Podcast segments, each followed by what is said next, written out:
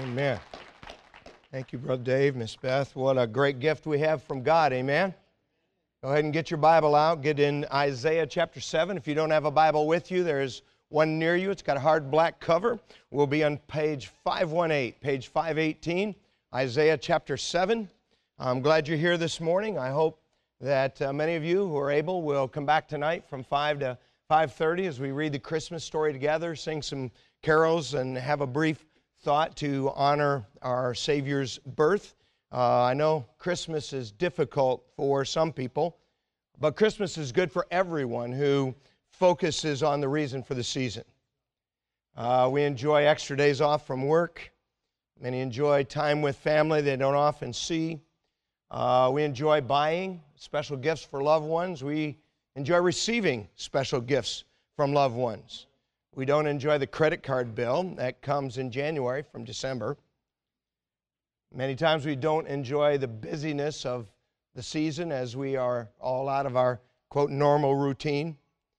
Uh, we don't enjoy the lull after Christmas when the lights are being taken down, the crinkled wrapping paper thrown away, and the lights and decorations put away for another season.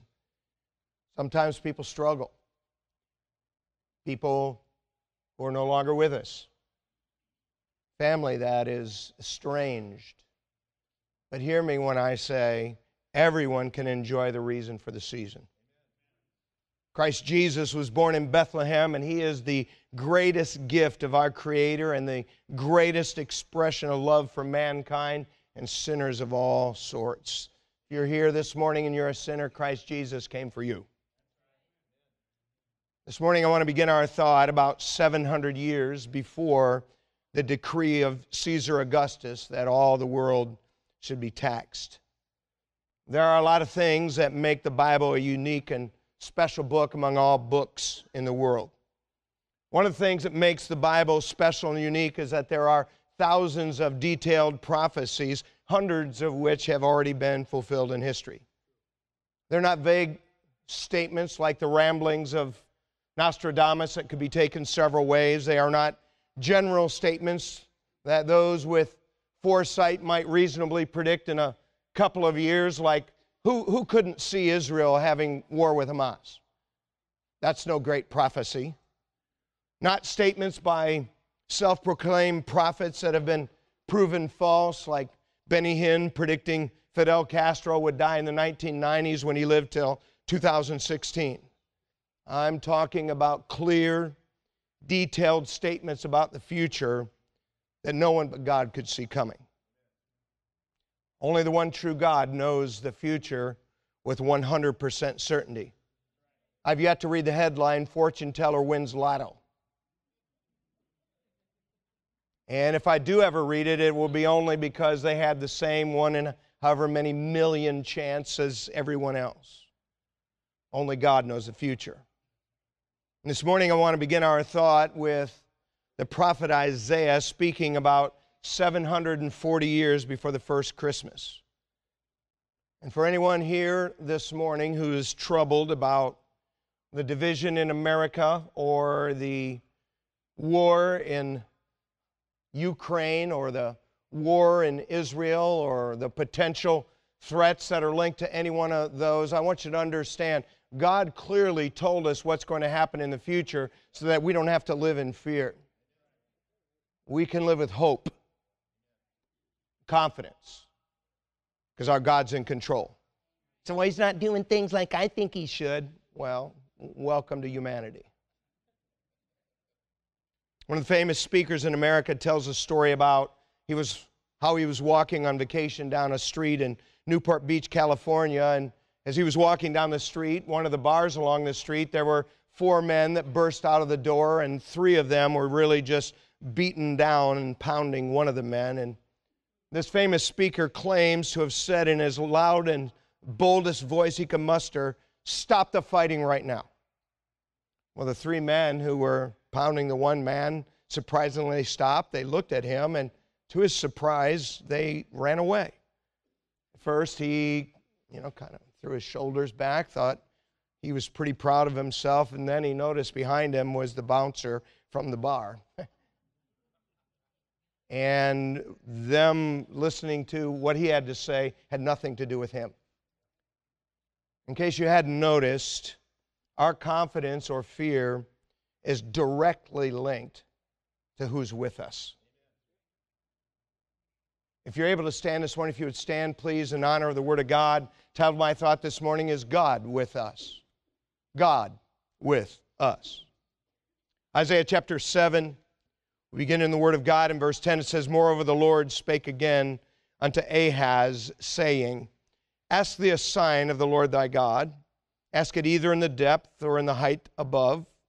But Ahaz said, I will not ask, neither will I tempt the Lord. He said, Hear ye now, O house of David, is it a small thing for you to weary men? But will ye weary my God also? Therefore the Lord himself shall give you a sign. Behold, a virgin shall conceive and bear a son, and shall call his name Emmanuel. Thank you, might be seated. Prophet Isaiah was God's messenger to the southern kingdom of Judah during the reign of four different kings. It is during the reign of the fifth king, an evil man named Manasseh, that tradition says that he was sawn in half. Now, one of the four kings under which Isaiah served was a king named Ahaz. And Isaiah speaks to King Ahaz as God's representative in verse 10. Moreover, the Lord spake again unto Ahaz, saying, now, remember, if we ever want to understand the Bible, we need to pay attention to who is speaking, to whom they are speaking, and what circumstances they are speaking under, and the season or the circumstance, you might say, under which Isaiah spoke to Ahaz was not a time of revival. It was not a time of plenty in Judah. It was rather a time when the northern kingdom of Israel had joined Syria to attack their capital of Jerusalem. Look at verses 1 and 2. It says, And it came to pass in the days of Ahaz, the son of Jotham, the son of Uzziah, king of Judah, that Rezin, the king of Syria, and Pekah, the son of Remaliah, king of Israel, went up toward Jerusalem to war against it, but could not prevail against it. And it was told the house of David, saying, Syria is confederate with Ephraim, and his heart was moved. And the heart of his people, as the trees of the wood, are moved with the wind. And though the walls of Jerusalem held the initial assault by this confederacy of these two nations, there would have been a lot of damage done. There would have been a lot of people hurt. There would have been a lot of property, property destroyed outside of Jerusalem by these enemies who invaded Judah. And as you imagine, uh, when news of this confederacy of evil nations who wanted to destroy them got to everyone, they were moved with fear in one accord, just like the wind moves the trees. And you could see how the people would be in such fear under these kinds of circumstances. Now, it's important we understand who Ahaz was. Ahaz was not a good man, he was not a good king. His father Jotham and his grandfather Uzziah are both described as, quote, men who did right in the sight of the Lord. Ahaz, on the other hand, despite the example of faith by his father and grandfather Ahaz, he's described as, quote, someone who did not that which was right in the sight of the Lord. In fact, Ahaz was so bad, it's even said about him, he walked in the ways of the kings of Israel. He made his sons pass through the fire according to the abomination of the heathen.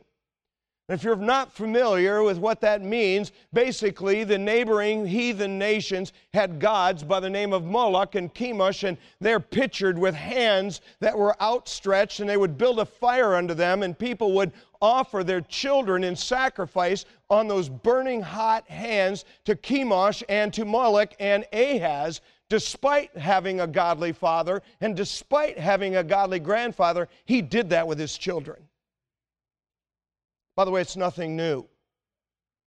People have always had to make their own choice.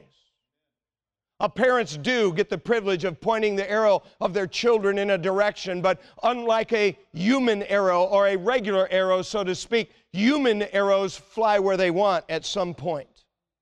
We all must make our own choices. Will I embrace the faith of my father and my grandfather? Will I reject the faith of my father or grandfather? Or many of you here today, you've come to Christ yourself. You come from a home where Christ was not king and the Bible was not preached and taught all the time. And you sit here and you say, if I live my life the way I should, will my children be guaranteed to walk in the faith? There's no guarantee. But I do guarantee you this if you don't point them to God, you're pointing them away from God. Ahaz was not a good man. But despite the fact that Ahaz was not a good man and not a good king, and the southern kingdom of Judah was not following Jehovah as God, God said, Listen, that evil confederacy that is mounted up against you, it will not prevail. And he does that in verses 5 through 7. He says, Because Syria, Syria, Ephraim, and the son of Remaliah have taken evil counsel against thee, saying, Let us go up against Judah and vex it. Let us make a breach therein for us, and set a king in the midst of it, even a son of Tabeel. Thus saith the Lord God, It shall not stand, neither shall it come to pass.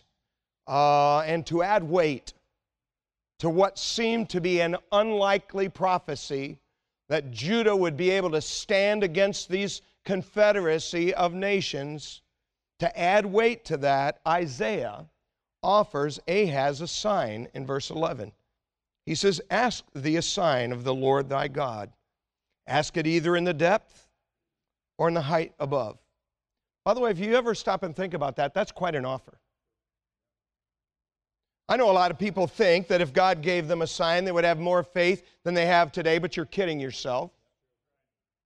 If you'll not turn to the Lord Jesus Christ and follow Christ with the written word of God that you and I have today and all the centuries of Christian history, if you won't turn today in light of all that, you wouldn't turn to God in light of a big sign. I mean, think about it. God, through Isaiah, offered any sign Ahaz imagined. I mean, think about how great of a sign God is capable of to confirm his word. How about a rainbow? To confirm that the, never again the waters would cover the face of the earth? How about a fleece full of dew on a dry night to confirm to Gideon that God had in fact sent him against the Midianites? How about a prophet named Jonah spit up on the shores as a sign to the Ninevites that God had sent them and told them to repent? Listen, God is capable of all kinds of things. Really, all a miracle is, is the God who designed natural law stepping back and saying, I will not be bound by the natural law that I established, like mankind and creation is. I will step above natural law and do what only God can do.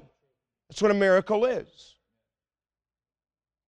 And Ahaz, in light of this offer to him, he pretends to be more spiritual than he really is.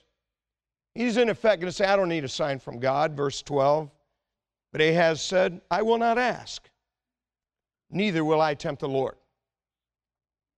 Hmm. now, Ahaz was neither spiritual nor religious. In fact, his faith was in someone or something other than in the God of the Bible or God's words. Hope you understand every human being has a measure of faith. And people choose where they put their measure of faith. Most people put their measure of faith in themselves. And most people put the measure of faith in themselves. They think that they really know all the answers to life and eternity as if they know more about what they than they really do or they have more control than what they really have. And there's a lot of people walking around and it's quite common today. I've had hundreds of people say this to me, you know what, I'm spiritual but not religious. Do you realize what the interpretation of that is? I do my own thing and God will take what I give. I mean, that's the real interpretation of I'm spiritual but not religious. Don't misunderstand me. God is not uh, someone who is looking for religion, God is someone who's looking for relationship. But anyone with a genuinely close relationship with God, our Savior, and the Lord Jesus Christ, understand they will always appear to be religious to others. In fact, many of you here understand what I'm saying when I say this. You, you, know, people who know you, they think you do what you do because of your religion, but you know in your heart you do what you do because of your relationship with God. And so, those who are truly spiritual, they value what God values. Listen, don't tell me you're spiritual but not religious when Jesus Christ loved the church and gave himself for it. Don't tell me you're spiritual but not religious when you don't love what Jesus loves. And Ahaz was that kind of a guy. He wanted to seem more spiritual than he really was. He said, Nah, I don't need a sign. Now, Isaiah, who knew Ahaz and the kind of man that he was, and who knew Judah and the kind of place they were in as a nation at that time, uh, he answers Ahaz's lack of faith by prophesying one of the most incredible signs God ever gave mankind in verse 13 and 14. And he said, Hear you now, house of David. Is it a small thing for you to weary men? But will you weary my God also? Therefore, the Lord himself shall give you a sign. Behold, a virgin shall conceive and bear a son, and shall call his name Emmanuel. It's an interesting thing. By, by the way, if you have a King James Bible, you understand that pronouns that start with Y, ye, you, and yours, they're plural pronouns. Pronouns that start with T, thee, thou, and thine, they're singular pronouns. If somebody has ever told you and you believe something is silly as well, that's when they talked in 1611, you don't know what you're talking about. Those were all put there on purpose. Notice this is not a singular pronoun where he says, uh, Therefore the Lord himself shall give thee a sign. Ahaz didn't want a sign. Ahaz was not uh, a man of faith. This was a sign to you. This was a sign to the house of David. This was a sign to the Jews. It was a sign that wouldn't be fulfilled for 700 years. And it was an incredible one that a virgin would conceive and bear a son who would be called Emmanuel. Now, a few things have bothered the minds of liberals and unbelievers more than the virgin birth of the Lord Jesus. By the way, it also bothers the minds of liberals and unbelievers that the Lord Jesus Christ would also be Emmanuel. See, what's the name mean? I'm glad you asked. Turn your Bible to Matthew 1. It's actually interpreted for us. I hope you understand the Bible is the best interpreter of itself.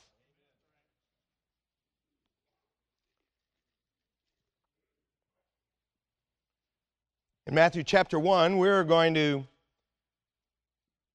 get into the time when Mary and Joseph are involved. And in Matthew chapter 1 and verse 18, it says, Now the birth of Jesus Christ was on this wise. When as his mother Mary was espoused to Joseph before they came together, again, making sure everybody understands this is a virgin birth, she was found with child of the Holy Ghost. Then Joseph, her husband, being a just man, not willing to make her a public example, was minded to put her away privily.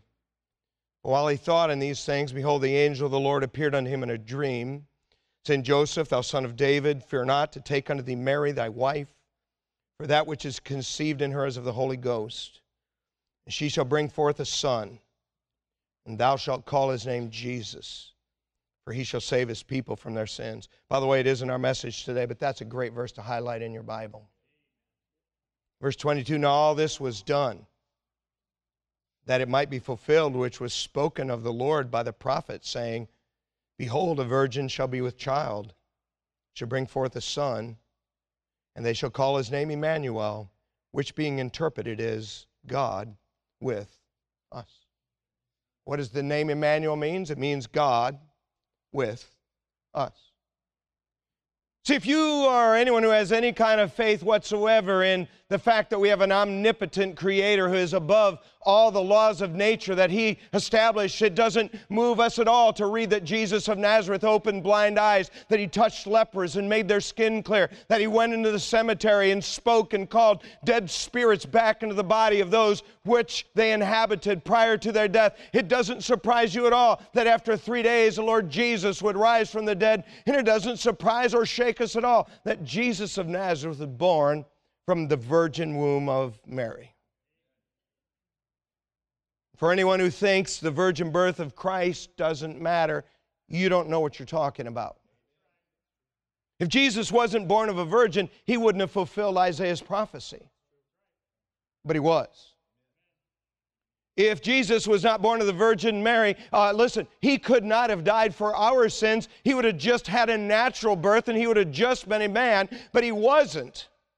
He was born of the Virgin Mary, so he was the Son of God, so he could have innocent blood, so that he should, could die for our sins instead of needing to die for his own. It matters.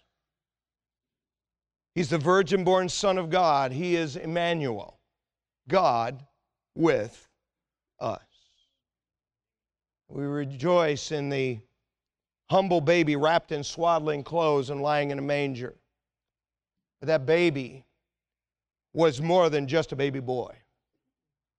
We rejoice in the virgin born Son of God, Emmanuel, God with us, a miraculous birth, the birth of a life that had been from the beginning.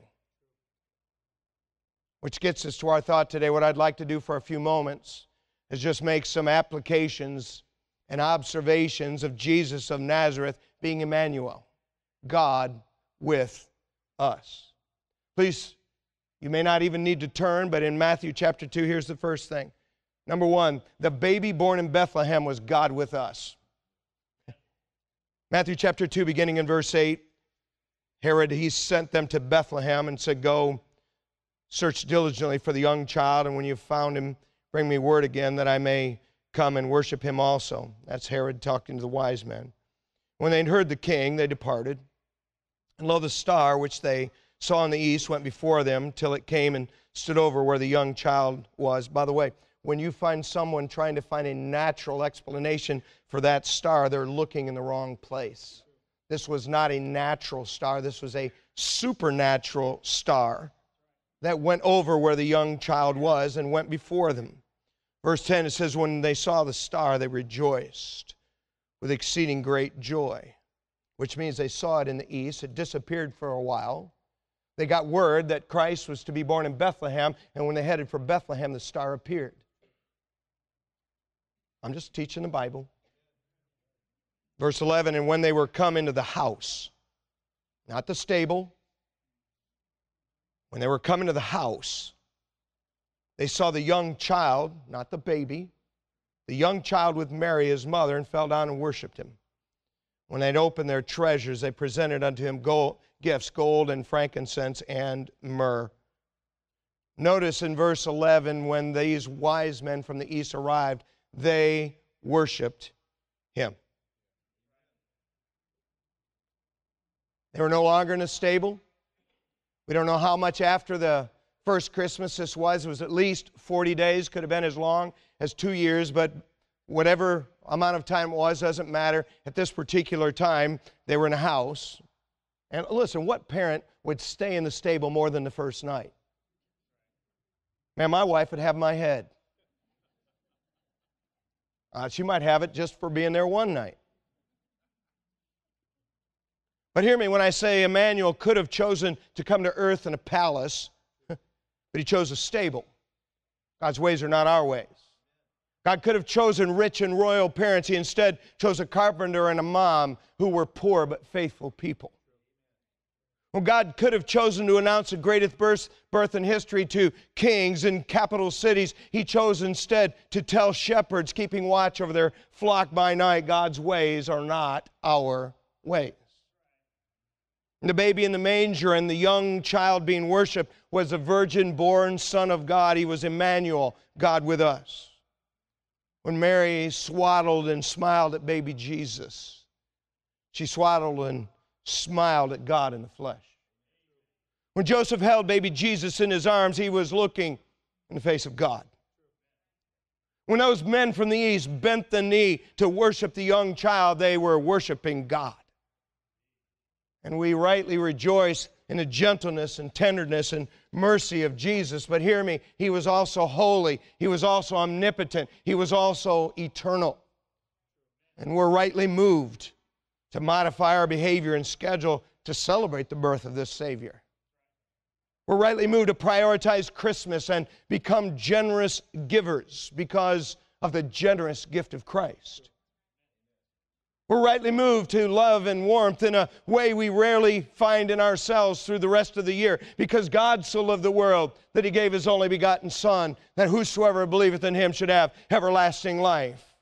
That baby in the manger was and the young child in the house was more than a boy, more than a prophet. He was God with us. Emmanuel, But it's not just that the baby born in Bethlehem and the child in the house was God with us, Emmanuel. Here's number two Jesus of Nazareth walking among us on earth was God with us. Turn up a few pages to Matthew chapter 8. Matthew chapter 8. By the way, I hope you're aware that when Jesus was being tempted of the devil in the wilderness, as you know, at least many of you know, he quoted the Bible three times to defeat Satan, even though he could have defeated Satan on his own authority. The Creator always has authority over the creature. But one of the things he said to Satan when Satan tried to get Jesus to bow down to him, he said, Thou shalt worship the Lord thy God, and him only shalt thou serve. From the mouth of the Savior himself, no one is to be bowed down to or worshiped but God. Notice in Matthew chapter 8 and verse 2. Matthew chapter 8, verse 2 And behold, there came a leper and worshiped him, saying, Lord, if thou wilt, thou canst make me clean. Jesus put forth his hand, touched him, saying, I will. Be thou clean. And immediately his leprosy was cleansed. Did you notice that leper worshiped him? Jesus didn't tell him, stand up. By the way, that's what the Pope should do when somebody bows down to him. Stand up. I am also a man. Amen. Turn up chapter, chapter 9, verse 18. says, While he spake these things unto them, behold, there came a certain ruler and worshipped him. Said, My daughter is even now dead. Come and lay thy hand upon her, and she shall live. Uh, you notice Jesus let him worship him. By the way, any preacher or leader of any sort, if anyone bows down to them, they should say, Stand up. I'm just a man. Turn up a few pages to Matthew chapter 14.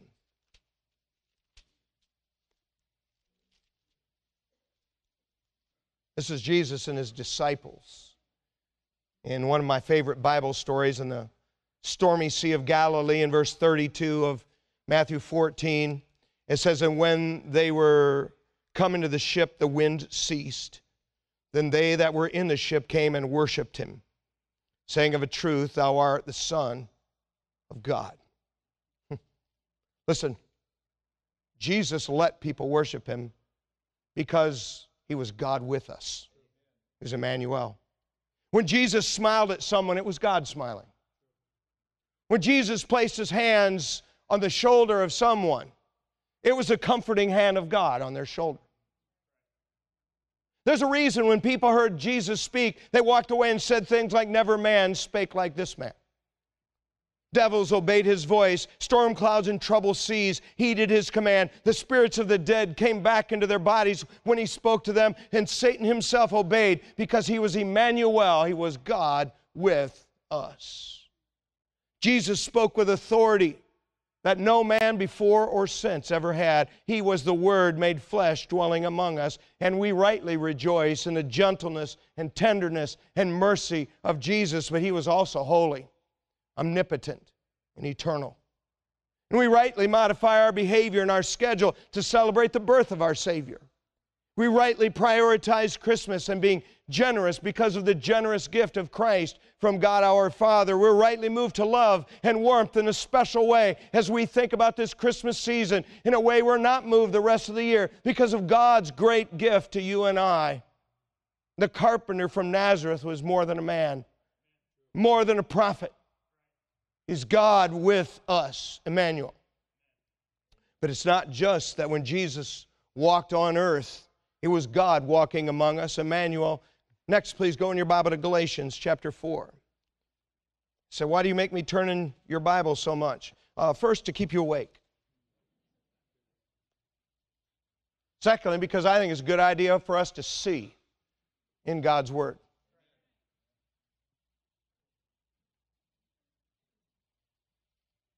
Here's number three Christ in our hearts as believers is God with us today. The baby and the young child was God with us. Jesus walking on earth was God walking among us. Christ in our hearts is God with us today. Galatians chapter 4, verse 4 says, But when the fullness of the time was come, by the way, Jesus came on time. People thought he was late. How could you leave the Syrians oppress us like this? How could you leave the Romans do what the Romans are doing to us? Because God had a plan that was higher and above the plans of man.